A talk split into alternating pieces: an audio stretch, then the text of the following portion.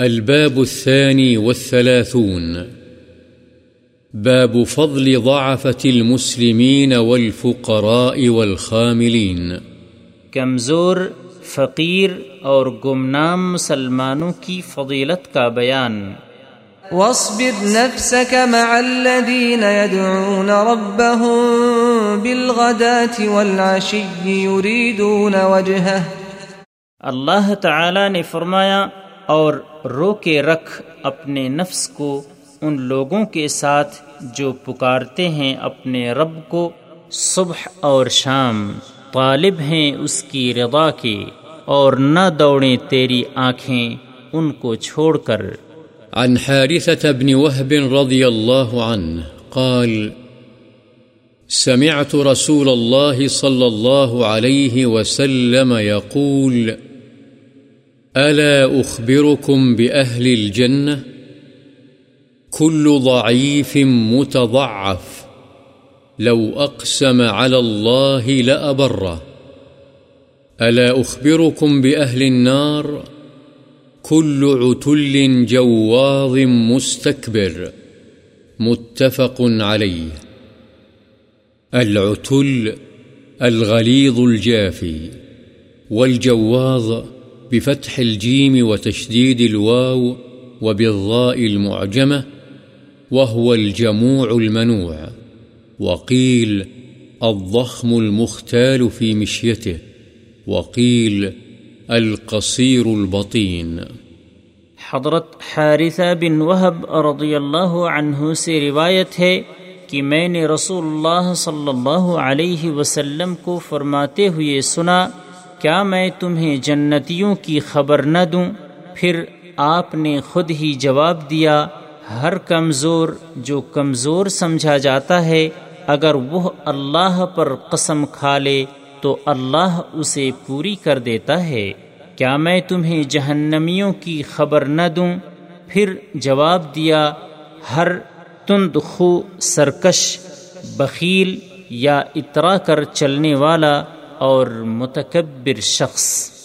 وعن أبي العباس سهل بن سعد الساعدي رضي الله عنه قال، مر رجل على النبي صلى الله عليه وسلم فقال لرجل عنده جالس، ما رأيك في هذا؟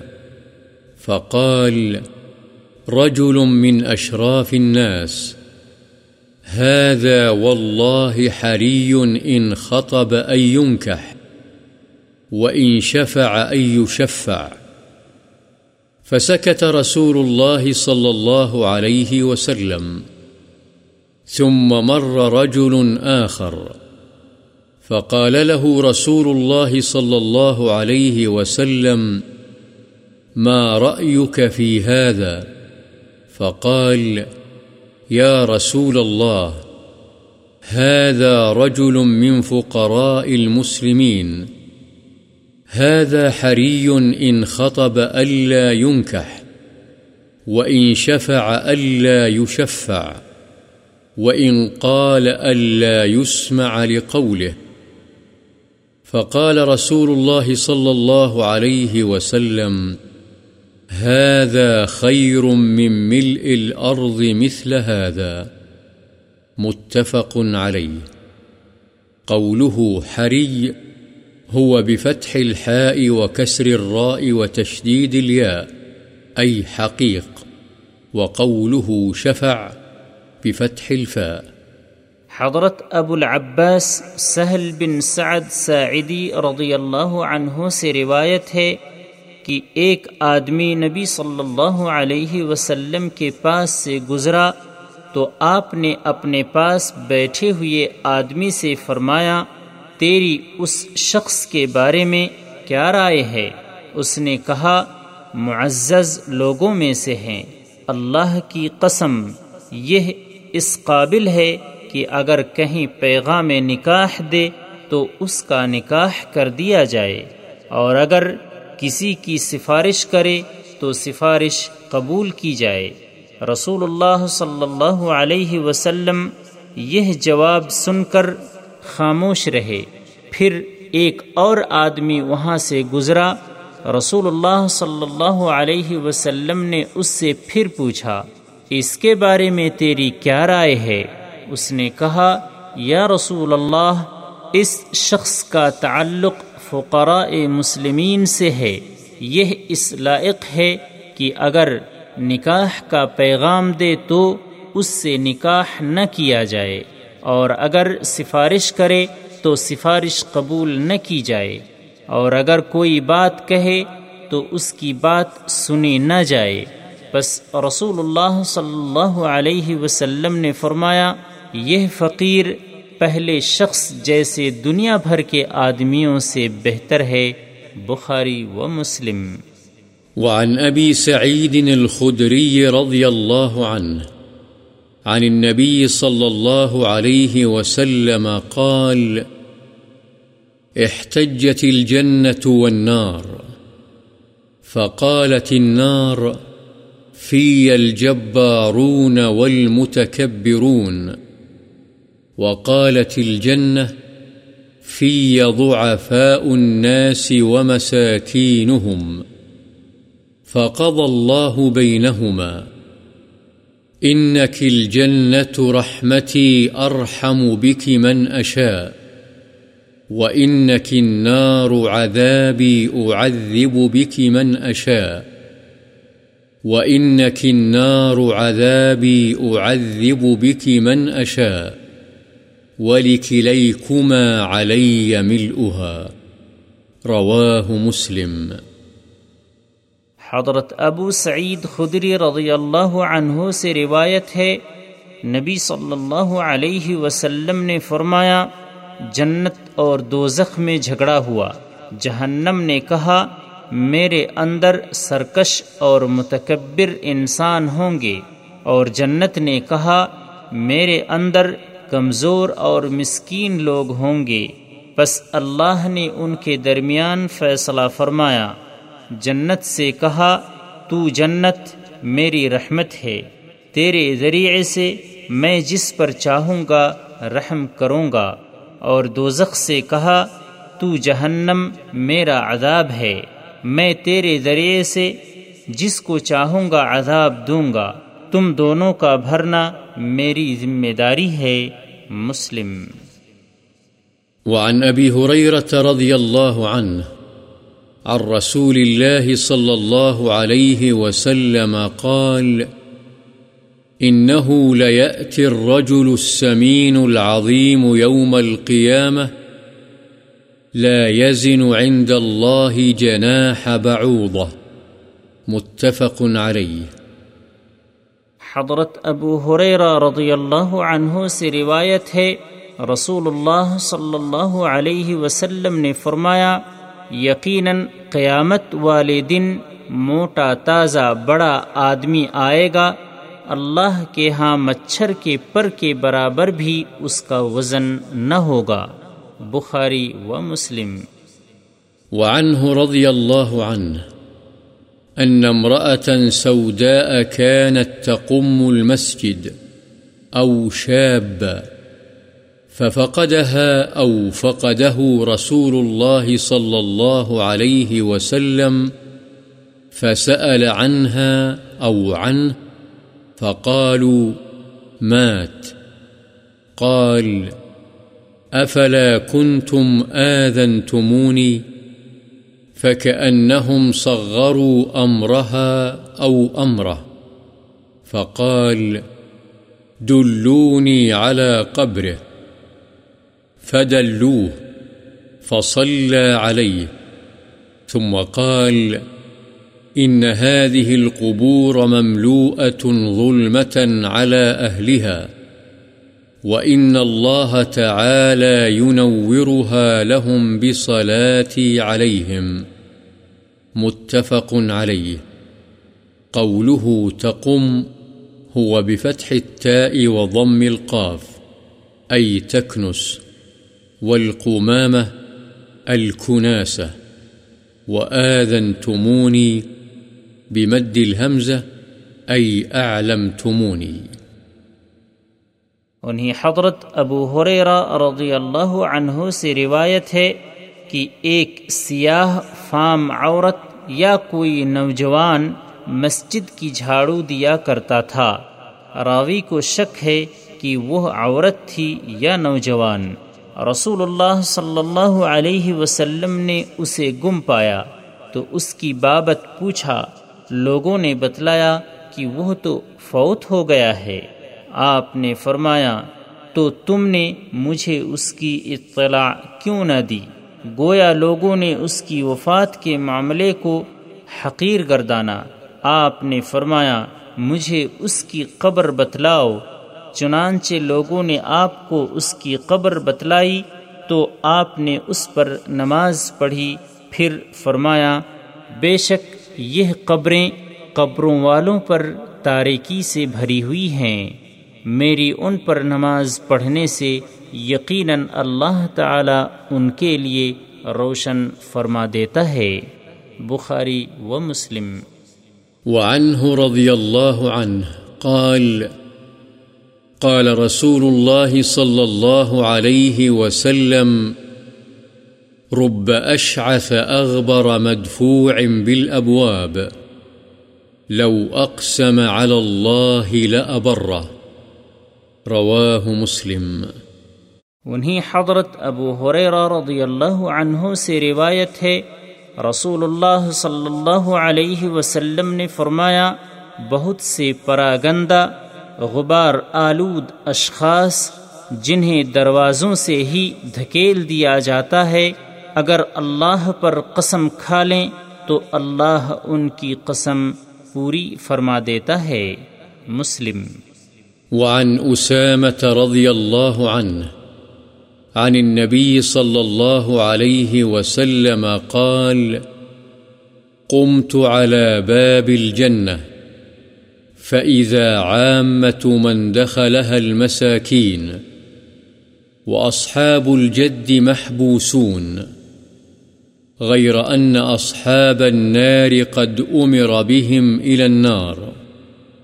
وقمت على باب النار، فإذا عامة من دخلها النساء متفق عليه، والجد بفتح الجيم الحظ والغنى، وقوله محبوسون، أي لم يؤذن لهم بعد في دخول الجنة.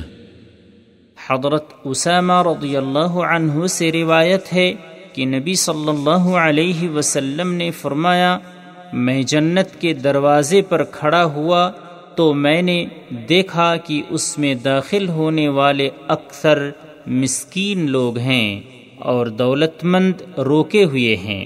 البتہ دوزخ والوں کو دوزخ میں لے جانے کا حکم دے دیا گیا ہے اور میں جہنم کے دروازے پر کھڑا ہوا تو دیکھا ان میں داخل ہونے والی اکثر عورتیں ہیں بخاري ومسلم وعن أبي هريرة رضي الله عنه عن النبي صلى الله عليه وسلم قال، لم يتكلم في المهد إلا ثلاثة عيسى بن مريم وصاحب جريج وكان جريج رجلا عابدا۔ فاتخذ صومعه فكان فيها، فأتته أمه وهو يصلي، فقالت يا جريج فقال يا رب أمي وصلاتي فأقبل على صلاته، فانصرفت. فلما كان من الغد أتته وهو يصلي، فقالت يا جريج، فقال، أي رب أمي وصلاتي؟ فأقبل على صلاته، فلما كان من الغد أتته وهو يصلي، فقالت، يا جريج، فقال، أي رب أمي وصلاتي؟ فأقبل على صلاته، فقالت اللهم لا تمته حتى ينظر إلى وجوه المومسات. فتذاكر بنو إسرائيل جريجا وعبادته، وكانت امرأة بغي يتمثل بحسنها. فقالت إن شئتم لأفتننه. فتعرضت له، فلم يلتفت إليها. فأتت راعيا كان يأوي إلى صومعته، فأمكنته من نفسها فوقع عليها، فحملت. فلما ولدت قالت هو من جريج، فأتوه فاستنزلوه وهدموا صومعته، وجعلوا يضربونه، فقال ما شأنكم؟ قالوا زنيت بهذه البغي فولدت منك. قال أين الصبي؟ فجاءوا به. فقال دعوني حتى أصلي. فصلى. فلما انصرف أتى الصبي فطعن في بطنه وقال يا غلام، من أبوك؟ قال، فلان الراعي. فأقبلوا على جريج يقبلونه ويتمسحون به. وقالوا، نبني لك صومعتك من ذهب. قال، لا، أعيدوها من طين كما كانت. ففعلوا. وبين صبي يرضع من أمه فمر رجل راكب على دابة فارهة وشارة حسنة فقالت أمه، اللهم اجعل ابني مثل هذا، فترك الثدي وأقبل إليه، فنظر إليه، فقال، اللهم لا تجعلني مثله، ثم أقبل على ثديه. فجعل يرتضع. فكأني أنظر إلى رسول الله صلى الله عليه وسلم وهو يحكي ارتضاعه بأصبعه السبابة في فيه. فجعل يمصها. ثم قال ومروا بجارية وهم يضربونها ويقولون زنيت، سرقت. وهي تقول حسبي الله ونعم الوكيل. فقالت أمه اللهم لا تجعل ابني مثلها. فترك الرضاع ونظر إليها فقال اللهم اجعلني مثلها. فهنالك تراجع الحديث. فقالت مر رجل حسن الهيئة فقلت، اللهم اجعل ابني مثله. فقلت، اللهم لا تجعلني مثله. ومروا بهذه الأمة وهم يضربونها ويقولون، زنيت سرقت. فقلت، اللهم لا تجعل ابني مثلها. فقلت، اللهم اجعلني مثلها.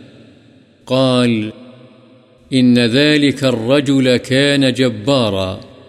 فقلت، اللهم لا تجعلني مثله، وإن هذه يقولون لها زنيت ولم تزن، وسرقت ولم تسرق. فقلت، اللهم اجعلني مثلها. متفق عليه.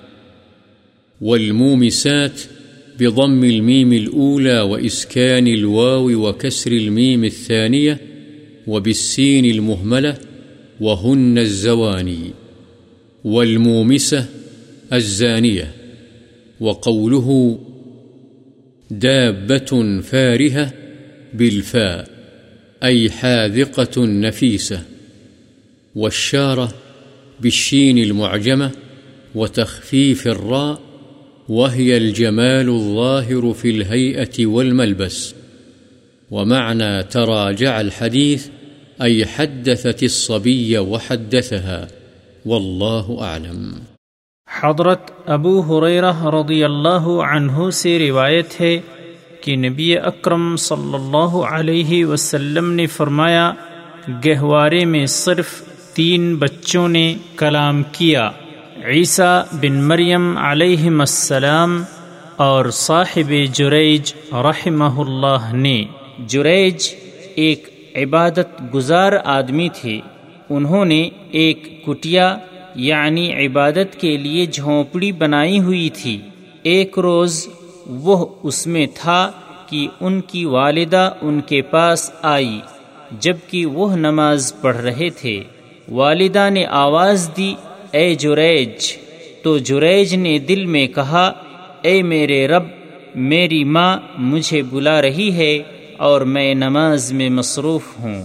بس وہ نماز پر ہی متوجہ رہے، چنانچہ ان کی والدہ واپس چلی گئی۔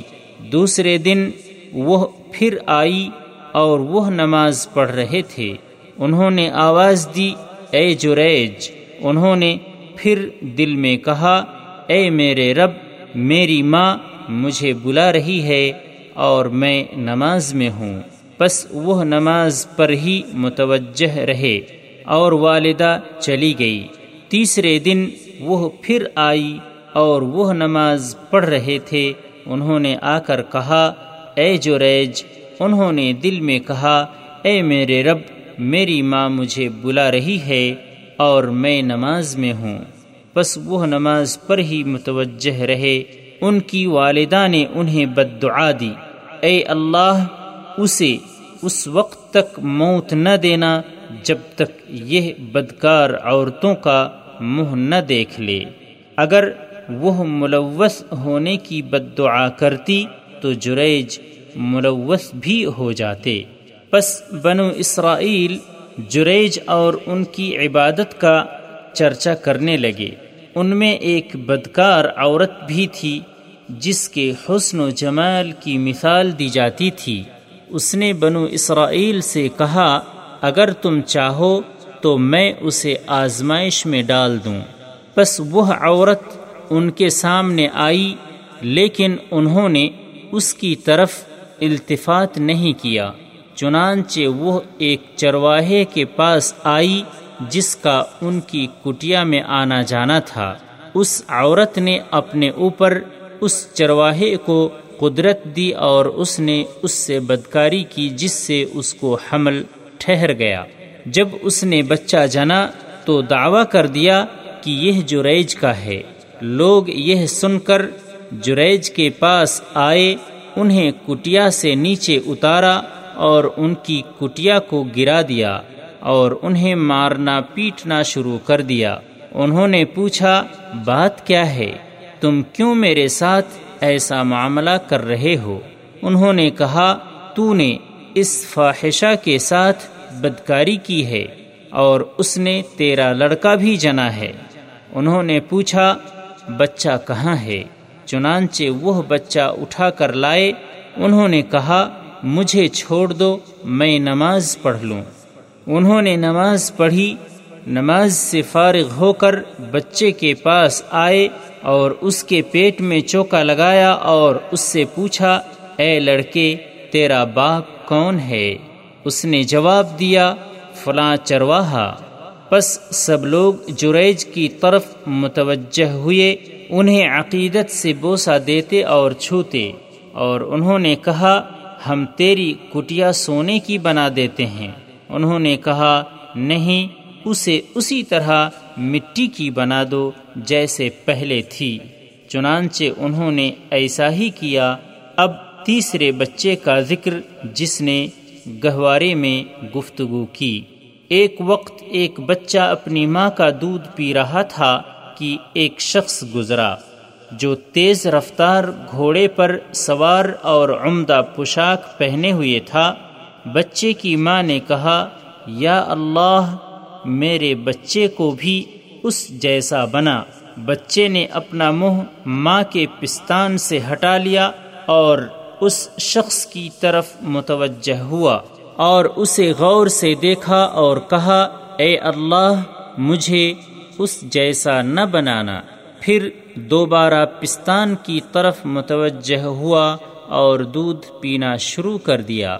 حدیث کے راوی بیان کرتے ہیں، گویا کہ میں رسول اللہ صلی اللہ علیہ وسلم کی طرف دیکھ رہا ہوں کہ آپ اس کے دودھ پینے کی کیفیت اپنی انگشت شہادت منہ میں ڈال کر اور اسے چوس کر بیان فرما رہے ہیں۔ نبی صلی اللہ علیہ وسلم نے فرمایا، لوگ ایک لونڈی کے پاس سے گزرے جسے کچھ لوگ مار رہے تھے اور کہتے تھے، تو نے بدکاری اور چوری کی ہے اور وہ کہتی تھی، حسبی اللہ و نعم الوکیل مجھے میرا اللہ کافی ہے اور وہ اچھا کارساز ہے۔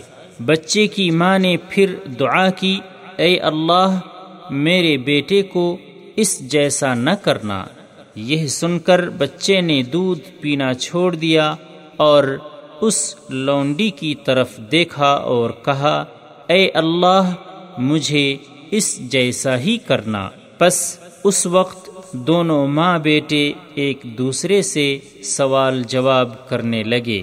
ماں نے کہا، ایک خوش اطوار آدمی گزرا اور میں نے دعا کی، اے اللہ، میرے بیٹے کو اس جیسا بنانا تو تو نے اس کے برعکس کہا۔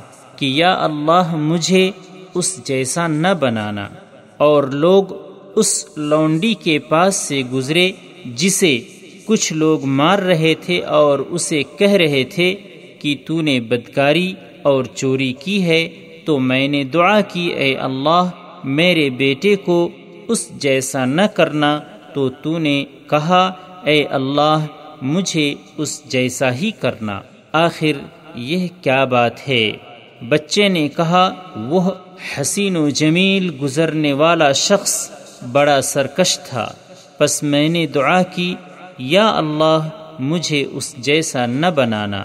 اور یہ لونڈی جس کو لوگ کہہ رہے تھے کہ تو نے بدکاری کی ہے، حالانکہ اس نے بدکاری نہیں کی تھی۔